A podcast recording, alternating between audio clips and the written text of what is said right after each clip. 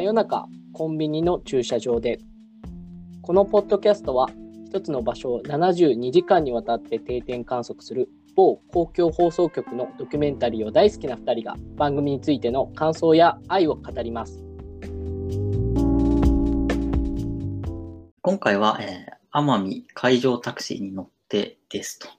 でこれはですね、鹿児島県の奄美諸島ですね、を行き来する海上タクシーが、まあ、舞台というか、取材対象になっていて、まあ、そこにこう乗っている人々を、まあ、描いた作品なわけですよ。で、まあ、海上タクシーってこう、島々を結んでいるから、実際こう、通勤の人だったりとか、まあ、買い物とか、そういう日常の人もいれば、なんかそうじゃない人もいて、みたいな、いろんな人がこう、入り混じってる。その3日間どう過ごしたんだろうか、みたいな話が、まあ、今回の話していく奄美海上タクシーに乗ってという回ですと。じゃあ、これはどうでしたか、本田さん？いやーこれはもう僕の大好きなうんモビリティ界のうちの一つですよね。モビリティ会ね。モビリティ界はいはいはい。もうまさしく生きて帰りし場所それをつなぐ船うん。じゃないですか。うん。えーまあこの今の状況っていうのもあるんでしょうけどでもまあ多分明らかにこう人々の生活の足であるところのこう解除タクシーですよね。うん。これがあのそれぞれどういう思いを持って行ったり来たりしているのかっていうとこうん。ろがやっぱりあの非常によく映し出されてるなっていうのと、うんあと今回結構印象的だったのは、やっぱりこの今のこの状況下、まあコロナの状況下においても、うん多分ほぼほぼ影響が来てない雰囲気がするんですよ。しますね。うん、やっぱ船長全然マスクしてないし、別にすする必要もないと思うんですよ、多分。うん。で、一部まあマスクしてる人もいるけど、多分これ生活のために通勤して、その先でちょっとうんババス乗ってとかもあるんでとかうんあるのでつけてるんでしょうけど、うんやっぱり今はもうこのいろいろな移動がストップしている状況だと、うんここまではそんなにやってこないのかなっていう印象があったのと、まあ、うんあとはやっぱりそれでも関係ねえってやっぱり言う、あの、田舎の雰囲気っていうのは結構伝わってきましたよね。おっちゃんから、うん特には。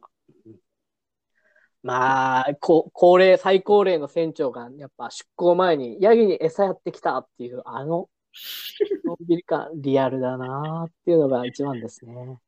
なんかこう、やっぱ時間感覚ですよね。はい。この、時間。そう。なんかこう、やっぱ映像にした時にも、こっち側にも絵から伝わってくるゆったりとした時間感覚ってあるじゃないですか。そうですね。別にそれがダイヤ通り来てるかなんてわかんないわけじゃないですか。僕らは別に見てるだけだ。はい。だけど、絶対来てないとかちょっと遅れたりしてるわけですよ、絶対。なんかちょっと待ってたりしてますもんね。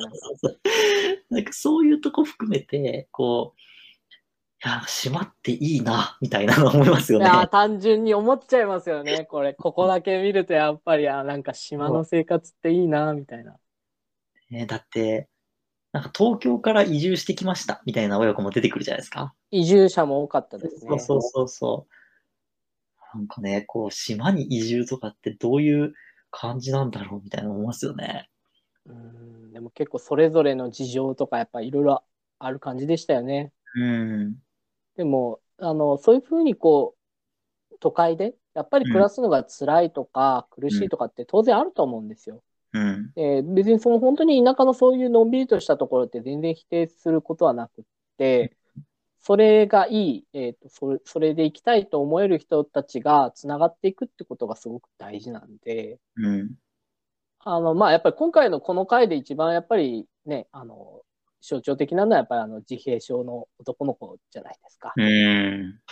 まあ彼が、やっぱり都会ではなかなか、本当にね、車とかもたくさん通ってると危ないとか、うん。そういう意味での危なさもあったり、生きづらさみたいなのもあって、ここでこう、ね、浜と海と馴染んでって、で、勝手におじいちゃんの船に乗っちゃったりして、でもそれも、あの、お互いに分かってるっていうのを、その、おじいちゃんの方は多分口数少ないけど、なんか心でつながるみたいなところを多分感じているので、なんかそういうところの雰囲気をすごく、まあ多分今回の象徴的な回なんですけど、それが一番こう表してるというか、あの、ずっとここで生まれ育った人だけとかじゃなくていいんだよっていう、うん。この緩いつながりみたいなものは感じましたね。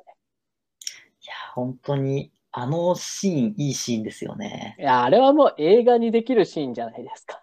だって、こう、親からしたら、その子供がどっか行っちゃうとか、その不安なわけじゃないですか。うんだけど、親はインタビューに答えていて、でもあそこにいて、他のこう、なんか漁師、漁師というか船の持ってる人と話していくから大丈夫みたいな感じでずっとインタビューを答え続けるわけじゃないですか。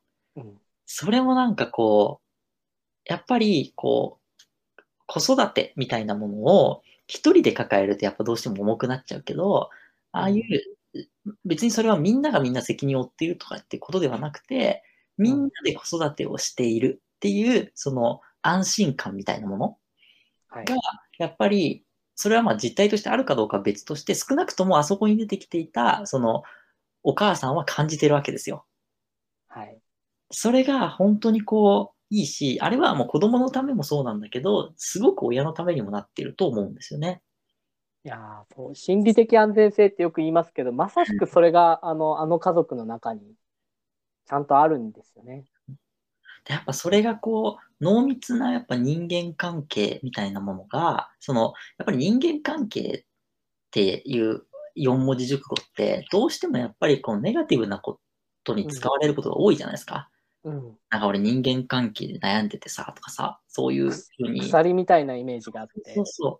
なんかなんだけど、あれは本当にこう、いい意味での人間関係というか、うんまなんかこう、安い言葉だけど、人と人とのつながりみたいなものそうなんですよ。を、やっぱり色濃く描いてるなと思ってて、で、まあ、あの、島のその学校から転勤する先生っていうのが出てくるわけじゃないですか。出てきますね、あのあるあるの。そうそうそう。で、あれも、なんかこう、子供たちは、よもうそうなんだけど、先生が号泣してるわけじゃないですか。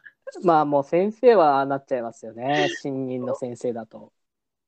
なんかあれもすごいこう、いい、いいというか、やっぱそれが本当にこう、人間関係の濃さと、あとはうん人間関係こそがあそこで生きる一番のこう価値なんだなっていうのをうん。思い知らされる絵ですよね、あれは。うん。いや、本当そうですね。そう、なんかだからそれ、そうそうそう、いい、いい面で働いてるうん。もう悪い面で働いていることもあるかもしれないけれども、ただ、うんあそこの人たちは人間関係ということが価値だと思うし、すごく重要なファクターですよねファク。ターですね。うん。うで多分その程度問題あると思うんですけど、やっぱり今の社会って、うんあの、簡単にこの島の人間だけで生きているか、いけるかっていうと絶対そうじゃなくて、うんせ先生とかもそうじゃないですか。あれ多分先生ってやっぱり2年3年ごとで結構入れ替わってるわけですよね。うんだからそういう意味では、ずっと同じ人と先、なんかよく映画とかだとずっとちっちゃい時から同じ先生でみたいなのあるかもしれないですけど、割とそうじゃなくて結構多分大体入れ替わってるし、ああいう形で結構移住者の人っていうのも場所によってはかなりあの来ているっていううん場所もあると思うんですよね。そういうところで、あんまり閉じた人間関係だけじゃなくって、あれ結構なんか薄いつながりっぽい感じもああったじゃないですか。うんうんなんか本当にちょちょっと手伝うとか、うんうんあの、友達のお父さん、あのちっちゃい子が一人で船乗んなきゃならないってなった時に、たまたま、あの、友達のお父さんみたいな人うん。も通勤かなんかでこう乗ろうとしてたんで、うん。じゃあ行こっか、みたいな、ああいうのもなんかこうガチガチの人間関係っていうよりは、あ、じゃあ、みたいなうん。ところがやっぱ発生してるのはいい感じにこう、外にもちゃんとオープンに開かれてるところはちゃんとあるっていうのを感じさせるところがあって、全然いいいいなっていうふうに思いましたよね、単純に。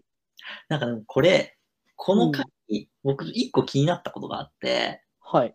これ海上タクシーが、に乗ってじゃないですか、タイトル。はい。だから海上タクシーのなんかあ話あんまりなくないですか？海上タクシーの回もちょこちょこありましたよ、でも。まあまあ、ちょこちょこあったけど、でも僕らが今話した話って、陸の話じゃないですか、全部。だって、別れとか親子の触れ合いとか、全部陸じゃないですか、僕らの話って。はい。いや、ありましたよ。そのなんかこう、絶景を見ながらいつも帰ってるんだよね、みたいな。で、これをのビールがうまいんだよね、みたいな人の話ありましたけど、ありましたね。全部陸じゃないですか、僕らの話、今。うん、いや、だから人間は海の上では孤独なんですよ、やっぱ そういうこと？り。いや、でも僕そういうことだと思いますよ。結構、人間って海の上で孤独だと思っていて、うん。あの、結構これ、この番組、ここ以外にもこう、船の上とか、そういうものあるじゃないですか。で、ちょっと変わり種でいくと、海外の漁港でマグロ漁船でよく日本人の漁船が訪れる、あれ、スペインだったかな？うん違うかな？太平洋だったかなっていうところの漁港があったりしたんですけど、うん。それも全部やっぱり海の上では戦いとか孤独なんですよね。うん。でみんな丘の上でじゃあ何をするかとか、誰とつながるかとか、うん。なんかそういう話結構してたなと思っていて、うんいや、そういう意味でやっぱり日本、人間って、やっぱ本質的にう陸の動物なんで、うんやっぱ海の上って戦闘状態というか、うんなんかこう人間関係とかって作りづらいんじゃないかなと思うんですよね。確かにその、あの、海上タクシーに乗ってる時間って、その、何もできない時間じゃないですか。うん。だから、まあもちろんそのできるんだけど、なんかこう、アアクティブなことができないっていう意味で何もできない時間で、その島から島への移動のその何もできない時間、何もなさみたいなものが、結局、それがこう、回り回って陸でのアクティブさにつながっている。ああ、ありますよねなるほど。その、一、いわゆるこうメディ、メディテーションじゃないけど、こう、なんかこう瞑想っていうか、瞑想的なものじゃないけど、要は何もしない時間が絶対何も、何もしない時間ですね。余白の時間。それがやっぱり日常の中にあることで、こう、豊かになっているというか、っていう可能性はありますよね。いや、ありますね。うんう。ん。だからこそ丘の上で、こう、活動できるっていうか。うん。確かに。なんかまあ、こう、まあ島だから海上タクシーっていうものでしかもう移動できないし、うん、それはまあそうなんだけども、でもまあ、だからこそ生まれる、こう、ものだし、こう海上って追いかけられないじゃないですか。うんこう、なんだろうな、バスだったら頑張れば追いかけられるとか、なんかあるじゃないですか。はいはい。海上タクシーで出てしまうと、もう本当に会えないような気がするっていうことで、やっぱ別れとかがより強調されるんだと思うんですよね。ああ、まあ、それはあるかもしれないね。そうそうだって島のその学校からこう転勤する先生がもう本当にもう、あのだって母を訪ねて三千里みたいな世界、なんか船で船でいなくなって、うん。根性の別れみたいな。ああ、みたいなもう、一生会えないみたいなのあるじゃないですか。そういう。あれは陶酔しちゃってるような感もありますけど、陶酔しちゃうぐらいの、なんかこう、力があるのは確かですよね。海とか港みたいな。そうそうそう。なんかこう、やっぱ、いけない境界っていうところ、まあよく海がその、うんあちらの世界みたいな話のはい比喩で使われますけど、やっぱそういうのを一回こう、境界感っていうのがやっぱりこの海上タクシーというモビリティの持つ結構独特な他のモビリティにはないところかもしれないですね。いや、そうかもしれないですよね。ああ、そうだな。で、そうやって思うと、うんそのさっきも話したこのあの自閉症の子は、がうんうんあの船に乗ってる時のシーンあったじゃないですか。ああ、うん。うん。で、結構アップで映すんですけど、あの時の何とも言えない顔、確かに。なんかそれに近いものを感じましたね。なんかや彼が実際どうどう思ってたとか全然わかんないんですけど、ーでもなんか表情で、な割といい表情してるんですよね。うん。笑顔っていうわけじゃないけど、もちろんその日日差しとか強くてちょっと顔しかめっ面なんですけど、でもなんかさっき言ったのに通じるような、うん。こう無であるけど、でもそれは別に悪くない無でみたいな形の表情をしてましたよこう、まあ、自由を奪われるね。うん。じゃないですか、海上タクシーって。やっぱバスとかだと別に途中下車できるけど、うん。海上タクシーってまあもう着くまで何もできないっまあていうのがあに。って、しかもそれがもう、まあ電車とかとも違ってて、べまあなんかこう、ほ本当にもう何もできないじゃないですか。マジで決まっちゃったら。はい。だから、そういうその、なんか自由を奪われて、なんかこう、うん。諦めがつくというか、うん。なんかもう何かしようみたいなやっぱこともなく、もう何もできないや、もうしょうがないや、みたいな、海上タクシーに乗ることによって、諦めが生まれてるのかもしれないですね。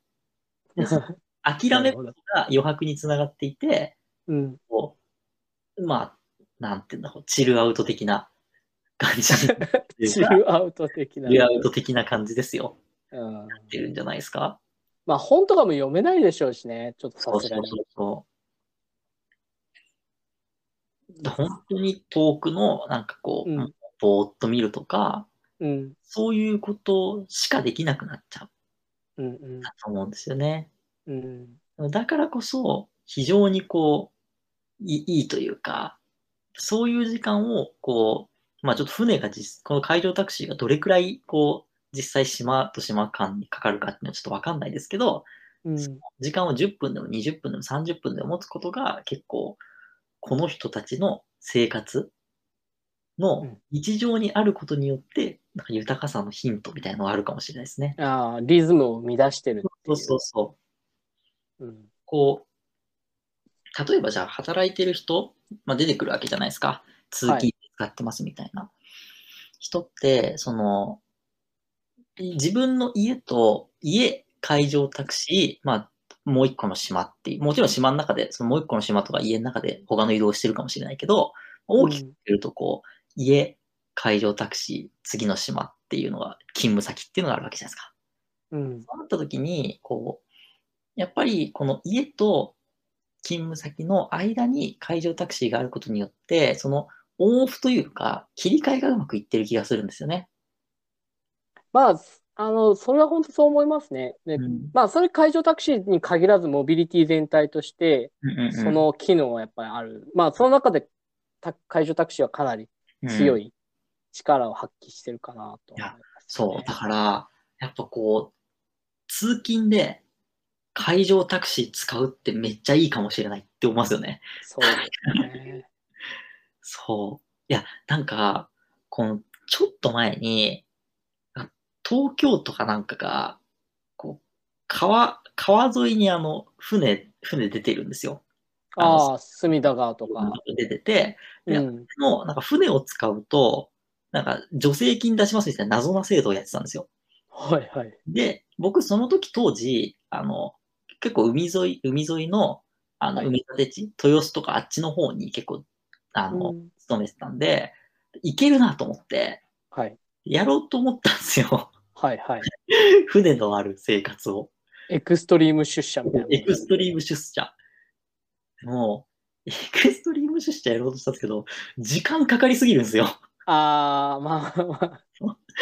当たり前なんですよ。で今まで話してきた話は、全部そう時間がかかって自由を奪われるからいいっていう話だったんだけど、いざ、いざ自分の生活に置き換えた瞬間に、もうい一回だけ僕やってもう無理だと思って、なんかね、島の豊かさをね、取り戻せないよ、都会ではと思って。いやだ、だから結局セットなんじゃないですか、やっぱりそう。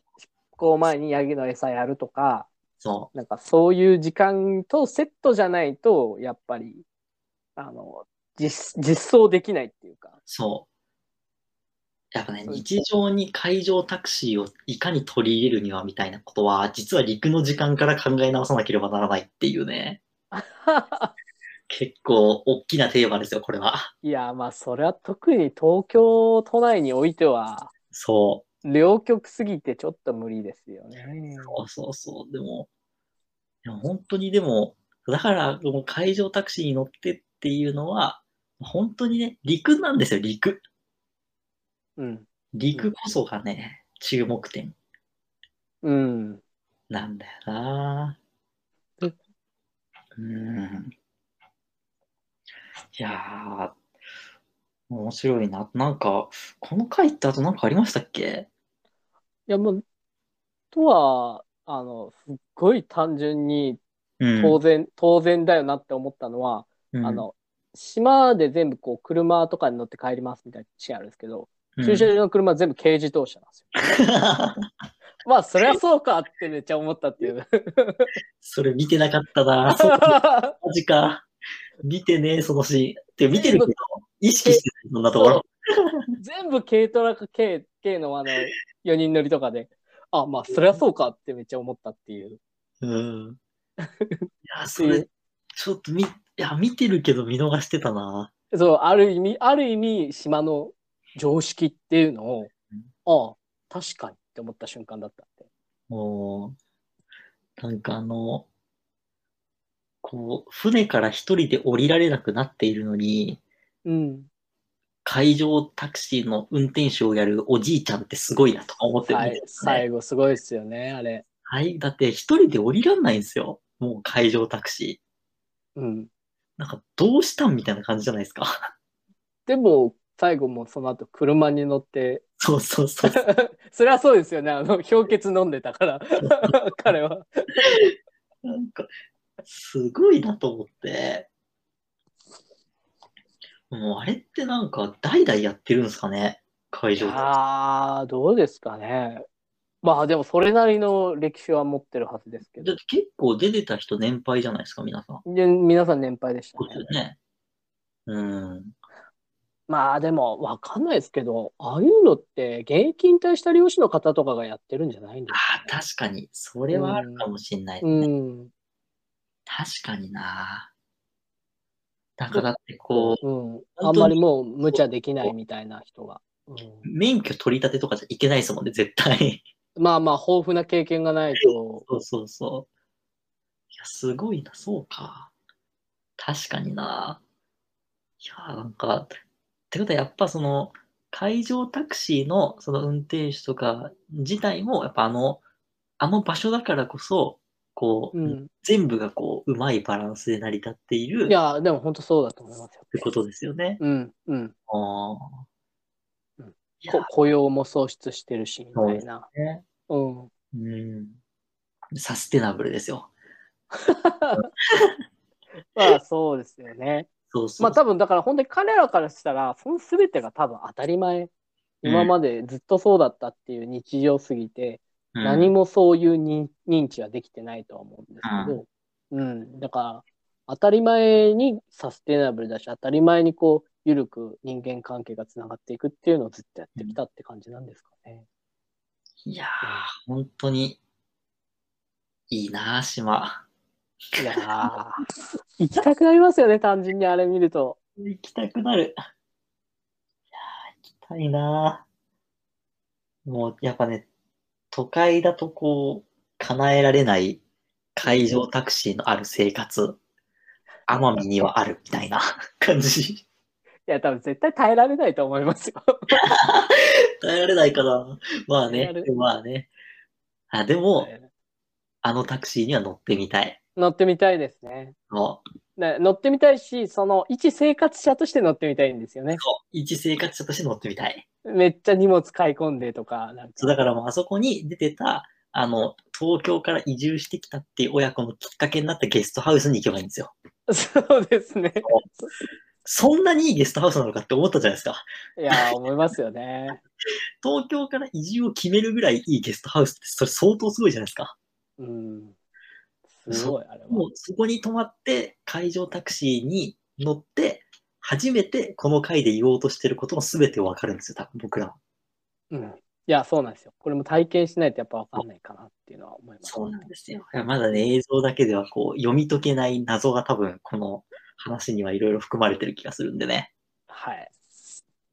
まあ、その辺はまあ、行って、ぜひ行、って、行ってこれは完結だというそう。行って完結したい、本当に。でいつか行きたいと、そんな感じですね。いやはい。ありがとうございました。ありがとうございました。